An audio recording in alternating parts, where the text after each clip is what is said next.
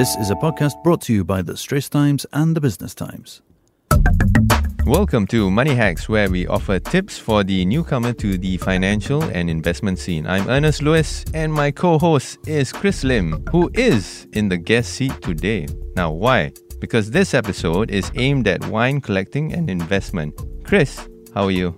I'm great, especially since I had two bottles of wine all by myself last night. No, I'm just kidding. No.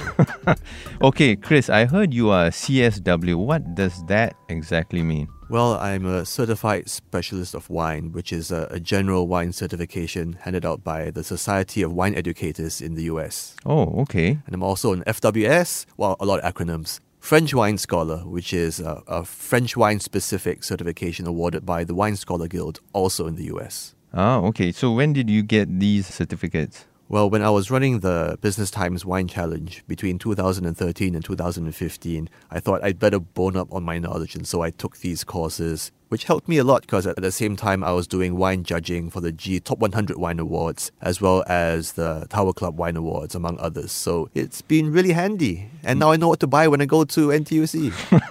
Okay, good to know we have an in-house expert here. Now, how does one get started in wine investment or collecting for it? Well, assuming you're not hardcore, because if you're hardcore, you never touch the wines you buy, you know. You buy them far away in some bonded warehouse, yeah, and then you sell them without ever laying eyes on them. Let's let's say after this podcast episode, I want to go out there to N T U C or Cold Storage or one of the supermarkets out there. I want to get started. What's a good way to approach this? Good thing you mentioned that, Ernest, because that's exactly what I would recommend. Because if you don't yet know what you like to drink and you're mm. aiming for a balance of wine you keep on the side for investing and wine that you also like to drink, you need to start by knowing what you like to drink. Because you can't very well buy cases and cases of wine that you find actually awful. So mm. start by going to Giant or N T U C and picking wines that are on sale, so that you get a feel for what kind of wines you like. But at the same time, you can start visualizing, gamifying wine investment for yourself, because you can do what we do in equities investing. Okay. Imagine that you had bought today a case, which is twelve bottles of wine at a fixed cost. Don't actually buy it. Take note of it as if you had bought it, and then track how the price moves over the next six months, twelve months, three years, five years, and see if you made a good bet. Assuming you do make a good bet, that builds confidence. And if you didn't make a good bet, find out why. Did you bet on a bad vintage? Did you bet on a style that doesn't typically appreciate because people buy it just to drink early, such as Nouveau Beaujolais, which people buy when it's first released and drink it up when it's first released? So yeah, gamify it. Buy cheap wine to experiment. At the same time, do some fantasy investing in wine in your mind and take it down, take down the prices. Ah, so you got to match it with what's happening in the real world. Where, what, what websites do you visit to do this? Well, you know, there's Google is your friend. There's mm. Wine Searcher, and there's plenty of uh, information on the price of wines when they're released and how they move over time. But yeah, you have to take it seriously. Take down the prices of these wines you would have bought, and you have to track them. Okay. Now, what kind of collectors are, are there? Are there types that drink and then also invest on the side? Are there types that don't even touch it, don't even touch what they've invested and bought? Well, if you don't like wine, yeah, there's no reason to actually drink it. There are people who invest in wine who don't like wine or don't even drink wine. Mm. In the same way that you can buy orange juice futures and not like orange juice. It's just a financial vehicle for yourself. And like I mentioned, you'd uh, engage a broker often and buy wine, sometimes before it's released. In the case of French wine, you call it en primeur. Wine futures. You're buying the wine before it's even bottled and released. Wow. And then you keep it for a few years and then you sell it without ever having seen it. So you can do that. Or at the other extreme, you buy the cheapest bottle of wine you can find at a wine store and not think about value. But most people fall somewhere in between. Yeah. You want to buy wine that if you decide not to drink it, if you decide to keep it, it will either keep its value or appreciate.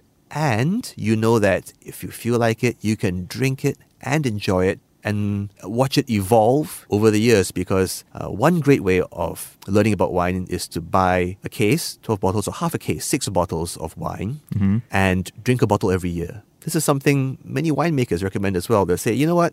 If you don't know my wine, buy a case and drink a bottle every year and see how that wine of mine evolved over that twelve years for you. Then you understand my wine. Wow. Okay. Are there good starter brands uh, that I should consider after I listen to this episode? Of course, they're big brands, and many wine brands actually fall under big conglomerates such as Constellation Wine, Treasury Wine Estates, et cetera. If you go to your average supermarket, you'll see brands such as Wolf Blass, Penfolds. You can't go wrong with them, but I wouldn't buy by brand. I would buy based on your palate when you're starting out. Right. And don't be held back by very outdated conceptions of red wine only going with red meat mm. and white wine only going with seafood. In fact, I remember twenty, thirty years ago, people would say that you would start with white wine and then graduate to red wine when you become more sophisticated.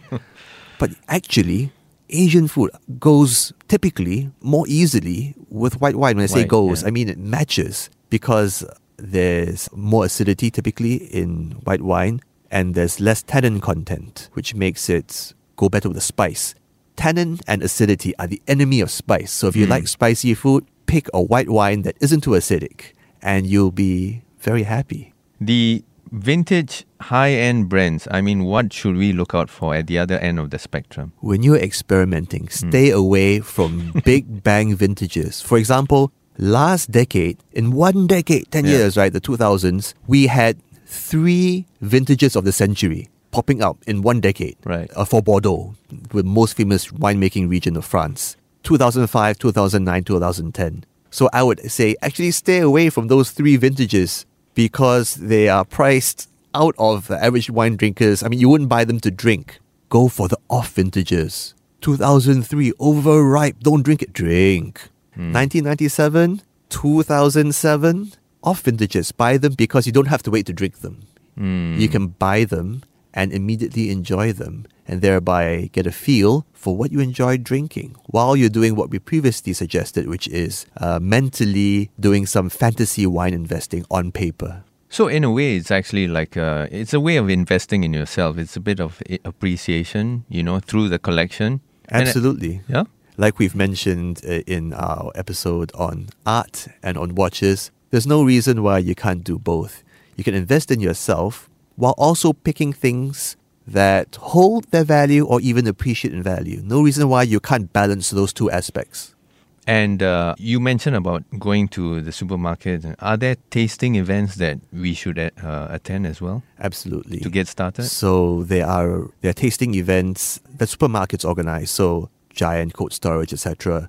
They have wine fairs sometimes. Go there and try as many wines as you can get your hands on.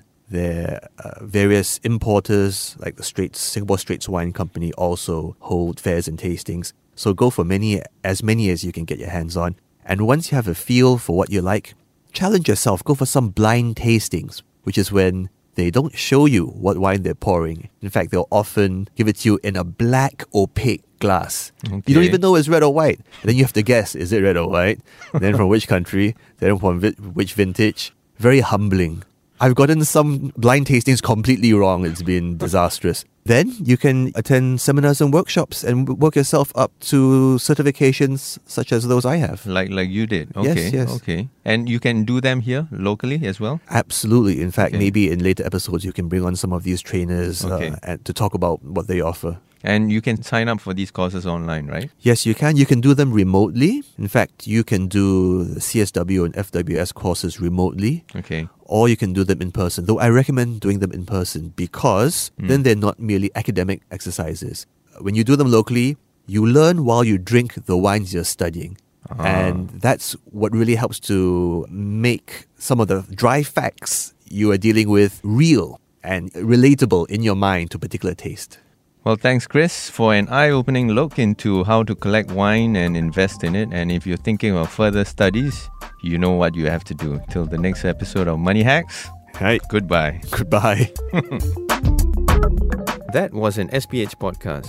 Find us on iTunes, Google Podcasts, and streaming on Google Home. Do send your feedback to podcast at s p h dot com dot s g.